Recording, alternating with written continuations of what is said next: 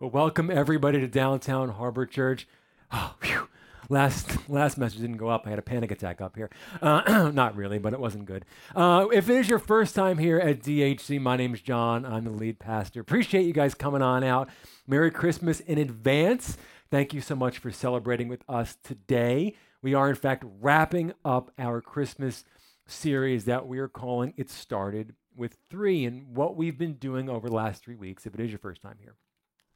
We've been taking a look at where it all began, where it all started with Mary, Joseph, and Jesus. And we've been just diving into their lives, finding out more about them, finding out what the first Christmas looked like for them specifically, and then ultimately, what can we learn about ourselves through their story? In week one, we talked about Joseph. And, you know, a lot of churches don't focus on Joseph, but what we found was really, really interesting. We learned that Joseph was a tzaddik, this righteous man, and really he put love above the law. And it was an incredible choice that impacted Jesus' life forever. Last week, we took a look at what I called the real Mary. And if you're interested in finding out what that means, who the real Mary is, head to our website, wherever you get your podcasts, or you can always go on Facebook and rewatch the video to find out exactly what that means. But today, as we wrap up this series, I want us to turn our attention to the main man. All right, I'm talking Mr. Reason for the season himself, Jesus. Now, I'm excited for today's message. In fact, I am more excited about today's message than anyone that I've given this year, and there's been a couple of humdingers out there. But today is exciting because the birth of Jesus, his story, really is the fulcrum point that all of history hinges. Everything in history, from the beginning to the end, comes together in today's story. So, to look at his birth story, we're going to turn our attention to the Gospel of Matthew. In week one, when we were learning about Joseph, we read this particular account. So, you're going to be very familiar with the first half of it before we get into today's reading. Now, I'm not going to stop and teach along the way because we've covered it and many of you know it by now and you could teach it yourselves. I'm just going to kind of read through it until we get to today's portion. Uh, Matthew, we're going to start in chapter 1, verse 18. And he says this This is how the birth of Jesus the Messiah came about. His mother Mary was pledged to be married to Joseph, but before they came together, she was found to be pregnant through the Holy Spirit. Now, because Joseph, her husband, was faithful to the law, and you all know what that means if you've been here, and yet did not want to expose her to public disgrace, he had in mind to divorce her. But after he considered this, meaning the divorce, an angel of the Lord appeared to him in a dream and said, Joseph. Now, notice how he calls him son of David. Just keep that in your memory for a second. Joseph, son of David, do not be afraid to take Mary as your wife, because what is conceived in her is from the Holy Spirit. She will give birth to a son and you are to give him the name Jesus because he will, now remember this for later, save his people from their sin. So, all of this is familiar to you for those of you who've been here for the last two weeks. Now, today's reading. Matthew kind of recaps everything that Gabriel has said. He kind of wraps up everything by saying all of this occurred, meaning all the plans for Mary, all the plans for Joseph, all the plans for Jesus, all of this occurred to fulfill the Lord's message through his prophet. Okay. So he says, everything that I've told you has to happen exactly the way it's supposed to happen in order to fulfill prophecy. So let's stop and talk for a little bit about what prophecy is. Now, normally, when we talk about prophecy, a lot of times we just oversimplify it by saying, you know, prophecy is just a prediction about the future. And it is, but it's more than that because predictions can be wrong. Prophecies always are correct. So, the best way to understand prophecy, kind of the way that I think about it, is you got to remember that God sees time differently than we do. He is outside of time. So in one in one moment God can see the past, he can see the present, and he can see the future. He sees it all simultaneously. Now, with that knowledge, God, particularly in the Old Testament, he would use prophets to kind of drop breadcrumbs along the way, little hints along the way, leading us to these truths in the future. So that when we finally do happen upon these truths that he predicted, we would know, oh, okay, God is in this. God is working here. Now, in this particular scenario, we are talking about prophecies about the coming Messiah. And in the Hebrew scripture, the Old Testament as we call it, there's tons of prophecy about the coming Messiah, where he would be born, uh, to whom he would be born, where he would be born, where he would live, what his life would look like, even how he would be killed. And 600 years before crucifixion had even been invented, the prophets spoke about that method of execution. It's incredible. So Gabriel and Matthew are saying all of this is going to occur to fulfill a specific prophecy. And then Matthew lets us know what that prophecy is. He's quoting Isaiah 7:14. Look, the virgin will conceive a child, she will give birth to a son, and they will call him Emmanuel, which means God is with us. 750 years before the birth of Christ, Isaiah the prophet perfectly predicts that a virgin, who we now know is Mary, would give birth to a son. It's incredible. Now, maybe you're reading this and you're going, mm, a little problem here, John, because, you know, he nailed the virgin part, but he did say that his name was going to be Emmanuel, and we know his name was Jesus. So what's up? But he got like half of it right and half of it wrong. Fear not. Notice what it actually says. It says that we would call him Emmanuel. We would name him that. And that's a big difference. Think about this. Jesus, all throughout Scripture, was called many things. He was called the wonderful counselor, mighty God. He was called the everlasting. He called himself the good shepherd. He called himself the way. Now I threw this one in too, the son of Mary, because we spoke about Mary last week. And if you were here and we talked about Mary, you remember that she had some concerns about saying yes to God's plan for her life, namely that, well, it could get her killed. Number two, it could wreck her marriage. And number three, if she were to say yes to God and have this child, this baby would be illegitimate.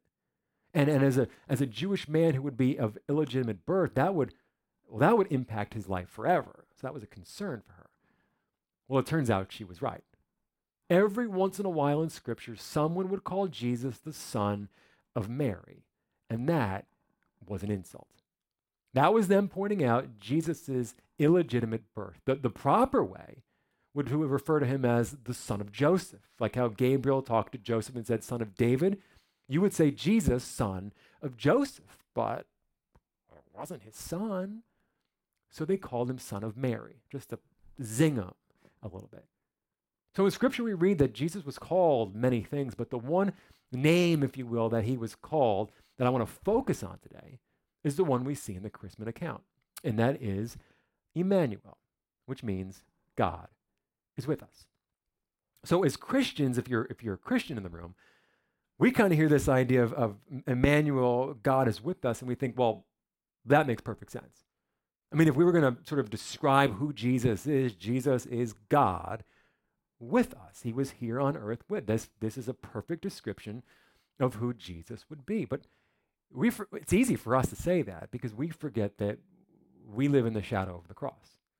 We live on this side of the resurrection. We, we are the beneficiaries of having a completed book known as the Bible that tells us the whole story from beginning to end. But for a Jewish person at this time, I mean, whether it was the birth of Jesus or 750 years earlier when this prophecy was first given, this idea of God being with them would be very difficult to imagine. Remember, the Jewish folks at this time had a very different relationship with God than we do now if, you, if you're a Christian. Because for as much as they loved God, and they loved God, Scripture says, with all their heart, mind, soul, and strength, because they didn't have Jesus yet, God was unapproachable. See, because of Christ, Scripture tells us that as his followers, we can actually go boldly into God's throne room. We can be in the presence of God because of Jesus, but that wasn't always the case. See, for a Jewish person at this time, like the, the, the, their idea of God being with them was, well, the temple.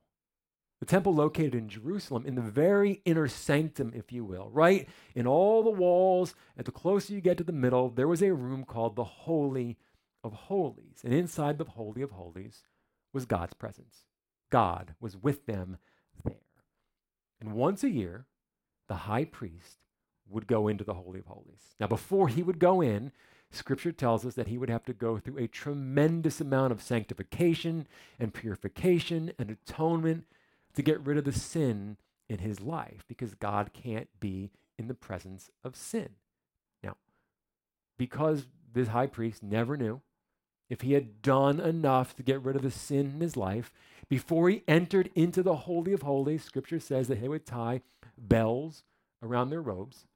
They would put a rope around their waist, and now the priest, his buddies, would be outside the room listening as he went in there to see if they heard the bell stop moving. Because if the bell stopped moving, that means he died in there, and they would pull him out with the rope. This is all the Jewish folks could think about when they had this idea of God being with them. So, knowing that, I really was wondering well, how would these folks have pictured Isaiah's prophecy coming true? I mean, what would it look like? I mean, if we went back in time and we took a random sampling of first century Jewish folks and we said, all right, in your opinion, what kind of man do you think God would choose to be? What do you think? How, how is Isaiah's prophecy going to come to fruition? I think, based on their experience with the temple and the Holy of Holies, I think they would probably say, well, he'll probably come as a king. Because a king is a position of, of the highest respect and the highest authority.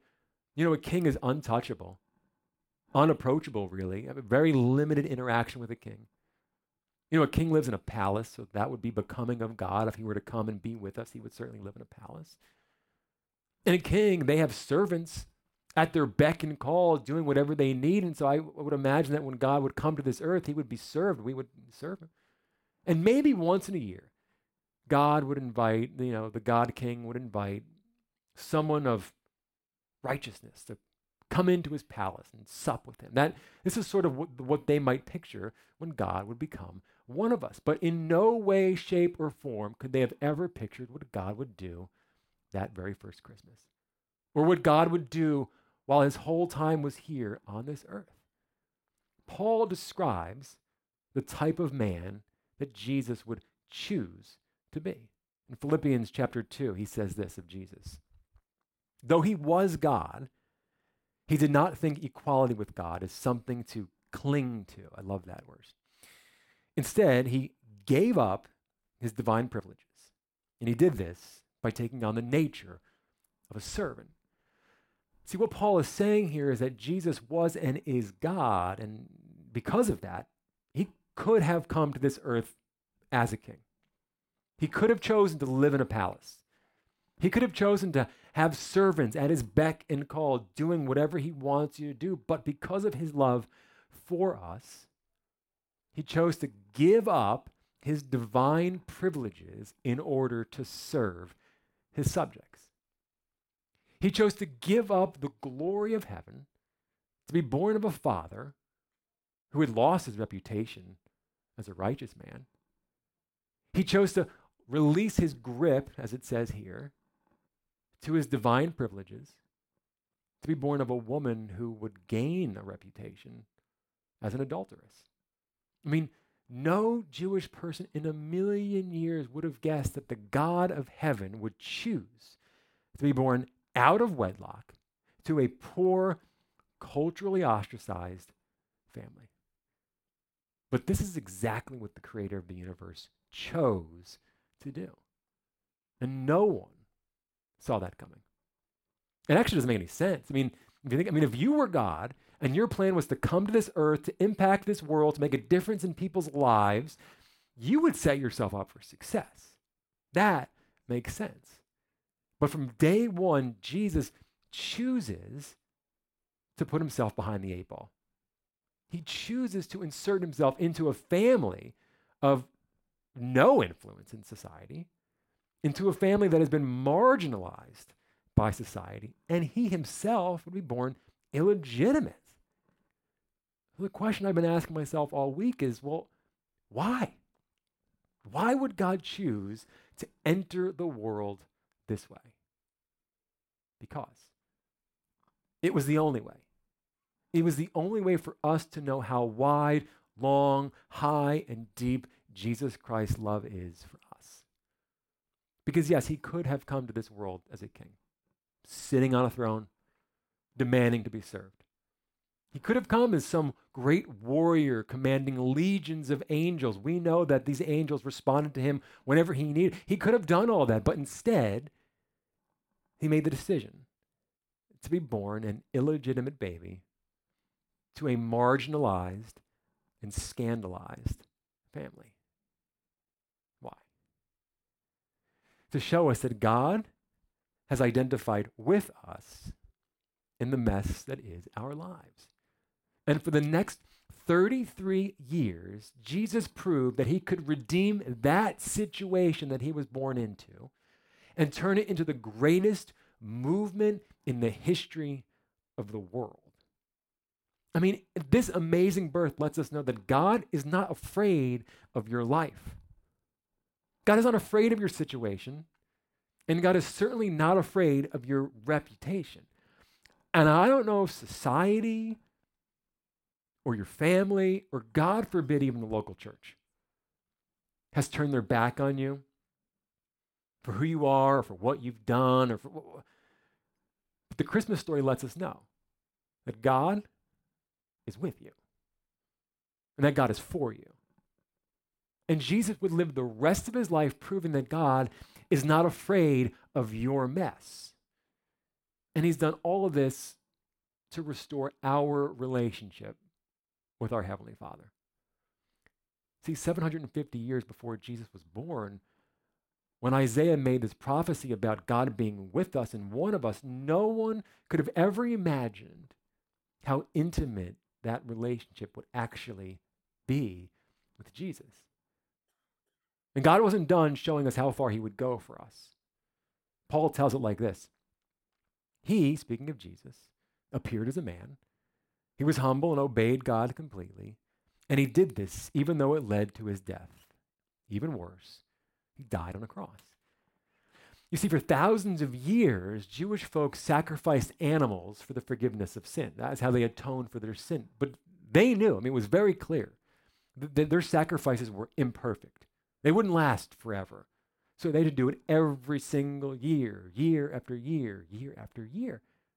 But this is what God asked of them. And they would have never imagined that God Himself, because He loved them so much, would actually send His own Son to die as the perfect sacrifice for the forgiveness of their sins. Now, that same prophet Isaiah, who predicted the birth of that baby, also predicted exactly how that baby would one day die. He prophesied. Yet, it was our weaknesses he carried. And it was our sorrows that weighed him down. He was pierced for our rebellion, crushed for our sins. He was beaten so we could be whole, and he was whipped so we could be healed. All of us, it says. That's you, me, that's Mary, that's Joseph. All of us, like sheep, have strayed away. And we have left God's path to follow our own. Yet the Lord laid on him the sins of all. 750 years before Jesus was born, 600 years before crucifixion had even been invented. This is why Gabriel told Joseph, You have to name this child Jesus because he would save his people from their sins.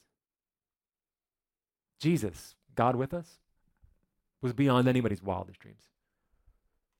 No one could have ever imagined that God Himself would walk with us, that God Himself would talk with us, that He would eat with us, that He would teach us to live, that He would teach us to love, and no one ever saw it coming that He would die for us. And there would come a day that Jesus would no longer be with us anymore towards the end of his earthly ministry, called his disciples into a room and he goes, Guys, here's the deal. Basically, my job here on earth is done. I have come to do what I needed to do, and it's my time now to go back to be with the Father. Now, when the disciples heard that, that made them nervous. That was a scary notion for the disciples because it would be the first time that they would no longer have Emmanuel. God would no longer be with them. But Jesus reassured them, and he said something that was actually incredible. He goes, Guys, I tell you the truth. It is better for you that I go away. That always blows my mind. It's better for you that I'm not actually with you. Because if I do not go, the helper will not come to you. But if I go, I will send him to you.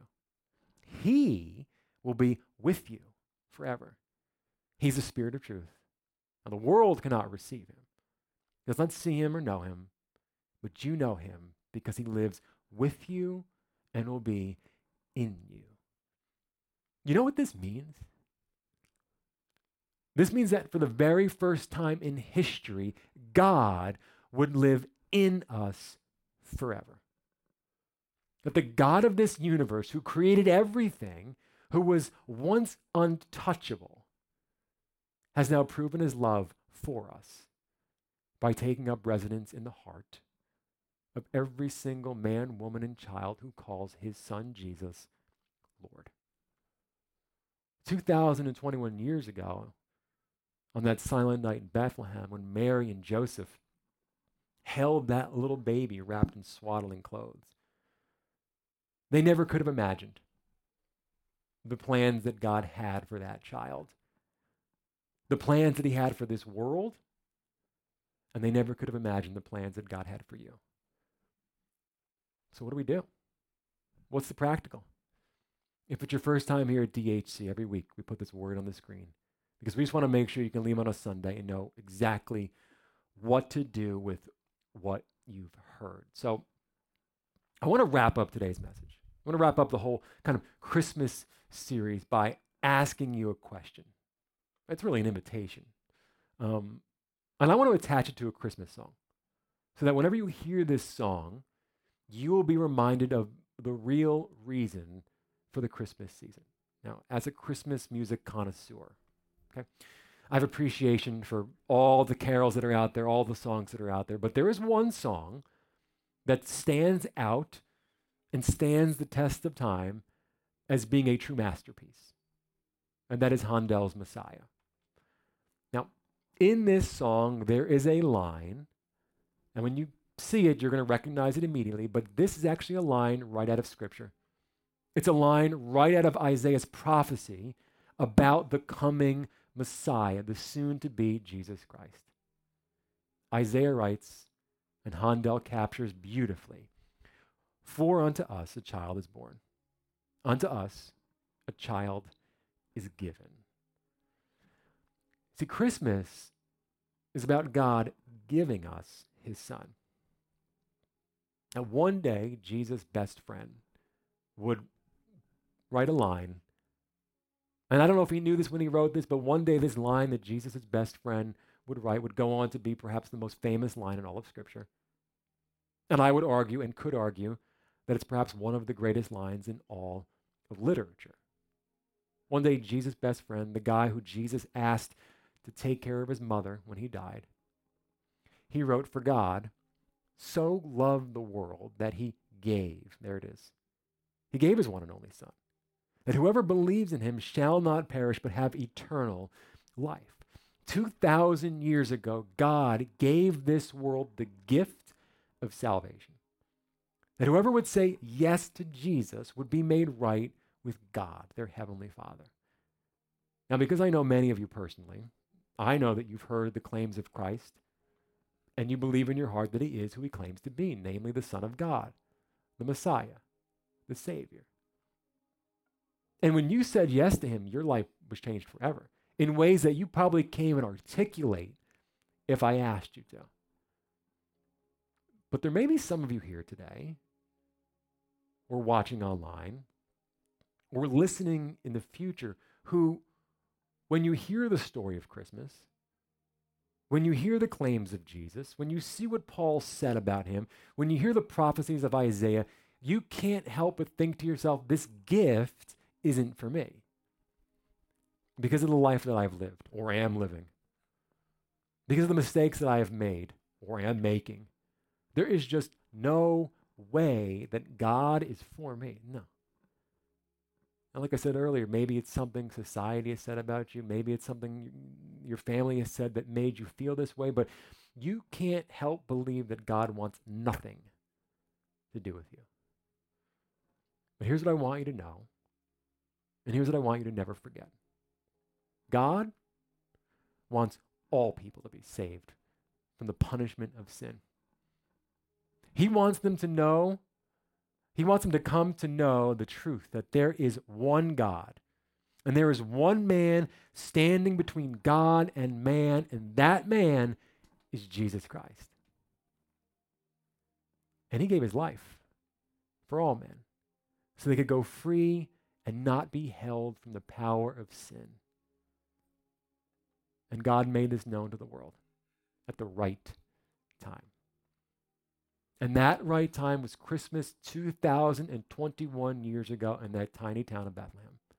So, in the spirit of this text and in the spirit of Christmas, I just have one question that I want you to meditate on for the rest of this season.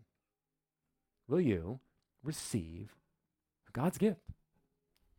Scripture is clear God has a plan for every single one of our lives.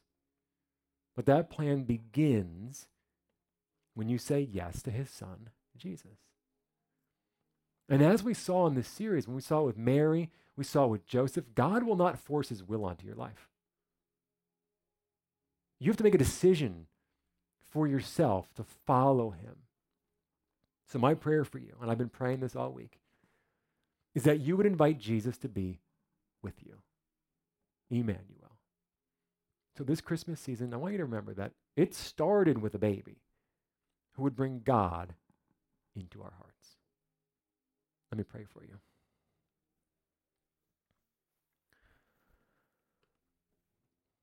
Heavenly Father, I want to thank you for the gift of Christmas. Lord, for thousands upon thousands of years, since the third chapter in the Bible, you have let us know that Jesus was your plan to fix it all. To bridge that broken gap between us and you. And Lord, I am so grateful personally that you sent your Son, the Messiah, into this world 2,000 years ago. Lord, I'm personally thankful for all you've done in my life. And I know that everyone in this room who has said yes to your Son would fall to their knees as well and thank you. But perhaps there are people today, here, listening online, that have heard your story, that have seen what you've done in Scripture, that have felt your love emanating out of those people around them who call themselves Christians, followers of you. And I pray that today might be the day that they say yes to Jesus. That for the first time in their life, they would be made right with their heavenly Father and their lives would be changed forever. Thank you, God, for what you did 2,000 years ago. Thank you for sending your son Jesus into this world. And we put all of this in his holy and precious name.